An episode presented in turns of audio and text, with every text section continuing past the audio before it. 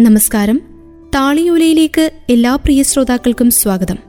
താളിയോലയിൽ K R Meera എഴുതിയ novel ആരാച്ചാരാണ് തുടരുന്നു. നിങ്ങൾ എല്ലാവരും നോക്കിക്കോ ഈ ഫണിഭൂഷൺ ഗൃഥാമല്ലിക് തന്നെ യതീന്ദ്രനാഥിനെ തൂക്കിക്കൊല്ലും. അതെനിക്ക് ഉറപ്പുണ്ട്. അവന്റെ പേര് എന്റെ അക്കൗണ്ട് ബുക്കിലുള്ളതാണ് ഞാൻ നിശബ്ദയായി ആലു കഴുകി. അമ്മ നിശബ്ദയായി ലുചി പരത്തി.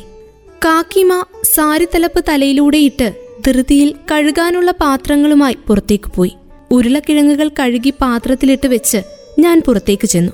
മൂന്നു വശം മാത്രമുള്ള ഇടുങ്ങിയ പെട്ടി പോലെയായിരുന്നു ഞങ്ങളുടെ വീട്. എല്ലാ മുറികളും ഒരാൾക്ക് നിൽക്കാൻ മാത്രമിടയുള്ള മുറ്റത്തേക്കാണ് തുറക്കുന്നത്. ചായപ്പീടികക്കും സലൂണിനും അടുക്കളയ്ക്കും തടിയിൽ തീർത്ത മച്ചുണ്ട്. ബാക്കിയൊക്കെ ആസ്ബറ്റോസ് മേൽക്കൂരകൾ. ചായപീടികയും അതിനോട് ചേർന്ന സലൂണും മാത്രമേ പുറത്തുനിന്ന് കാണുവാൻ സാധിക്കുകയുള്ളൂ. സലൂണിന്റെയും ചായപീടികയുടെയും ഭിത്തികൾ പങ്കിട്ടുകൊണ്ടാണ് അച്ഛന്റെ മുറി.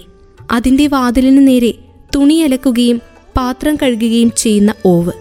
അച്ഛന്റെ മുറി കഴിഞ്ഞാൽ രാമുദായും അമ്മൂമ്മയും ഞാനും കിടക്കുന്ന മുറി. അവിടെ നിന്ന് അച്ഛന്റെ മുറിയിലേക്കും മുറ്റത്തേക്കും തൊട്ടടുത്ത അടുക്കളയിലേക്കും ഓരോ വാതിലുണ്ട്. അടുക്കളക്കെതിരെ സുദേവ് ദായുടെ മുറി. എല്ലാ മുറികൾക്കും വിലക്ഷണമായ ഭിത്തികളും സിമന്റ് ക്രാസികളുമുണ്ട്.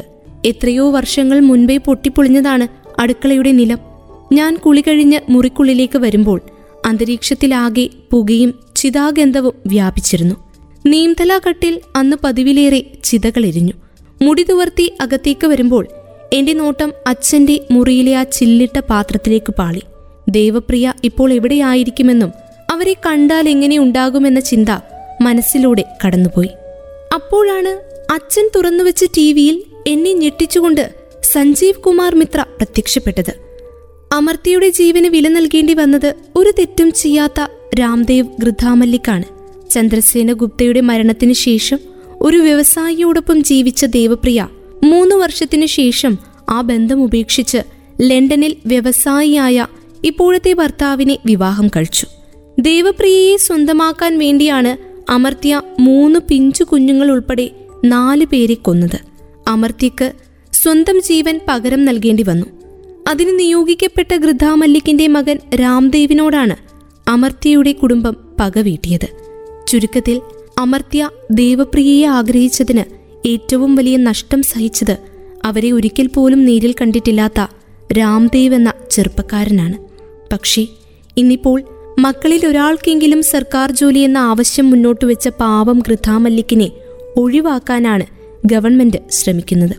യതീന്ദ്രനാഥിന്റെ വധശിക്ഷ നടപ്പാക്കാൻ ഇന്ന് ഇന്ത്യയിലുള്ള പേരെടുത്ത നാല് ആരാച്ചർമാരെ സംസ്ഥാന ഗവൺമെന്റ് സമീപിച്ചു കഴിഞ്ഞു.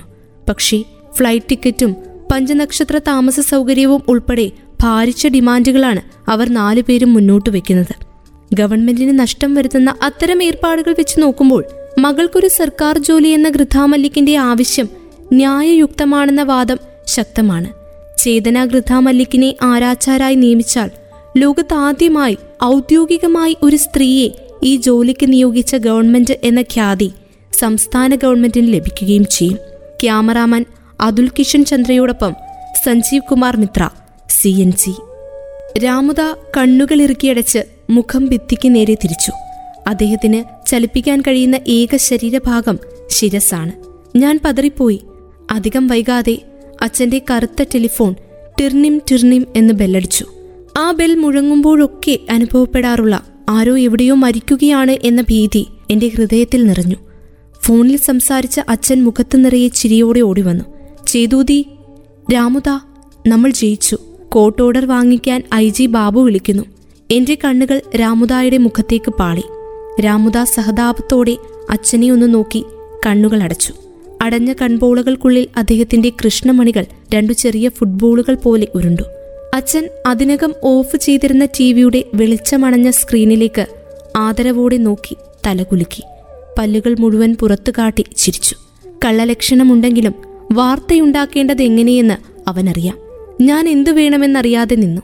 കോടതി ഉത്തരവ് കൈപ്പറ്റാൻ വിളിപ്പിക്കുകയെന്ന് പറഞ്ഞാൽ അച്ഛന്റെ ആവശ്യങ്ങൾ ഗവൺമെന്റ് അംഗീകരിച്ചു എന്നാണ് അർത്ഥം. അതിനർത്ഥം എനിക്ക് ആരാച്ചാരായി ജോലി ചെയ്യേണ്ടി വരുമെന്നാണ്. ഒരു ശവവണ്ടി കൂടി മണികിലുക്കി മുറ്റത്തുകൂടി കടന്നുപോയി. അണച്ചുവെച്ചിട്ടും കറുത്ത ടി വി സ്ക്രീനിൽ നിന്ന് സഞ്ജീവ് കുമാർ മിത്രയുടെ പച്ച നിറമുള്ള കണ്ണുകൾ എന്നെ നോക്കി പല്ലിറുമി. ആരുടെയെങ്കിലുമൊക്കെ മരണം എല്ലാവർക്കും ആവശ്യമുണ്ട്. താളിയോലയിലൂടെ കേട്ടുകൊണ്ടിരിക്കുന്നത് കെ ആർ മീര എഴുതിയ ആരാച്ചാർ എന്ന നോവലാണ് തുടരും അടുത്ത അധ്യായത്തിൽ.